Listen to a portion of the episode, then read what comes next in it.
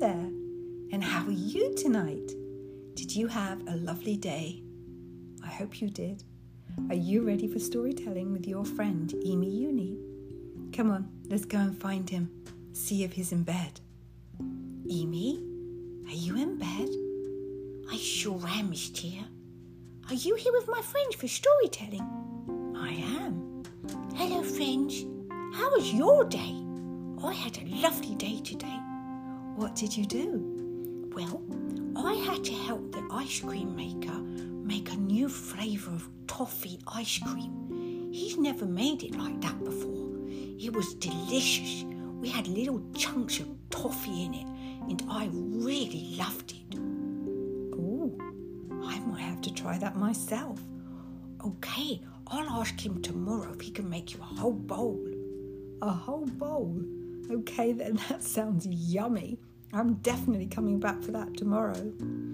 So, are you ready for storytelling? I sure am. I'm going to get really snuggled in like you tell me. That's it. You get snuggled in there. There's a snuggle bug in a rug. It's a snuggle bug in a rug. And you do too as well, friends. It's a snuggle bug in a rug.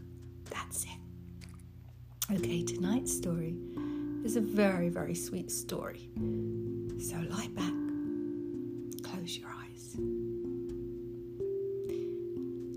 There once was a lovely grandpa. Oh, he was so special. He worked very hard all of his life. You see, this grandfather made clocks. I'm no, not sure if you've ever heard of a grandfather clock. They're different to this grandfather, but he used to make clocks. And his father made clocks. And his father's father made clocks. They all, it was a family business. Well, as time went on, this grandfather's son, he didn't want to make clocks. He wanted to be something different. In fact, he wanted to be a doctor. And as he was the only son, there was no one to take over the family business. So eventually, the grandfather closed the doors to his clock company. He was quite sad, but he understood his son wanted to do his own thing. But he loved his only clock that he had in the house, and every day at four o'clock it would ping, ding and he would know it was tea time. He loved his tea. He'd make a lovely cup of English tea and a sandwich and some cookies, and usually his grandson would come to visit and they would chat. And this went on really every single day until one day something happened to his clock. It didn't ding, it just went round and around and around and around and around and around and around My grandfather didn't know what to do. I don't know what time it is. I don't know if it's tea time. I don't know where I am. The clock's just going around and around and around and around. He told his grandson all about it. His grandson didn't know either. He said, Grandfather, I don't know. Oh dear, he said, oh dear. How will I know when it's tea time? I won't know when it's tea time And the poor grandfather was really upset. I really don't know when it's going to be tea time. And that evening, he went to bed. And all he kept thinking about was his beautiful clock, his only clock. And now he didn't even know what the time was. And he wouldn't know when tea time was. He was even lucky he knew when bedtime was. By the next day, he got up and he was walking around the house. It really made him upset that he didn't even know what the time was.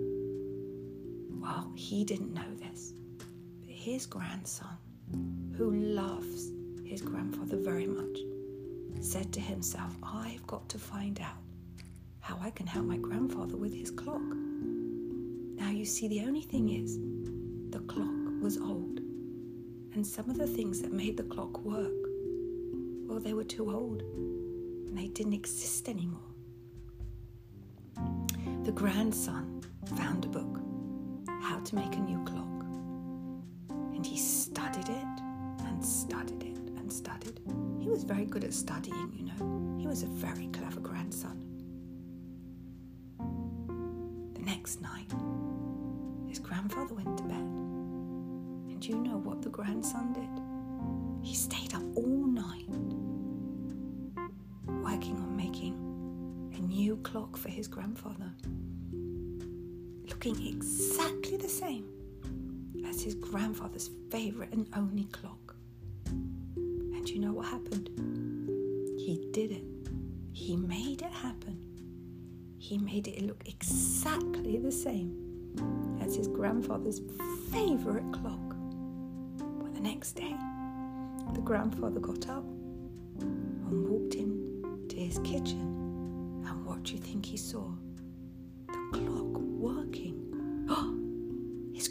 Grandfather looked at his grandson and said, My beloved clock is working.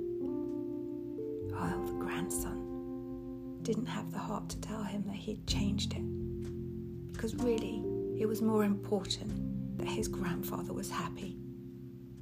And that afternoon, at four o'clock, they celebrated tea time and had the best tea they'd ever had. And what was most important was the happiness that the grandson saw with his grandfather, happy that his clock was working again. And you know, every day at four o'clock, his grandfather would say the same thing. I'm so grateful that we're here together at four o'clock having a lovely cup of tea. Isn't it wonderful my clock's working again? You know, it is my favourite clock. And he would tell him every day the same story about how he worked in his favourite clock company all those years. And before he worked there, his father, and before him, his father. And you know, his grandson loved to hear that story because he knew it made his grandfather happy just to listen and be there with him, enjoying tea. And they did that every single day. And that is the end of tonight's story.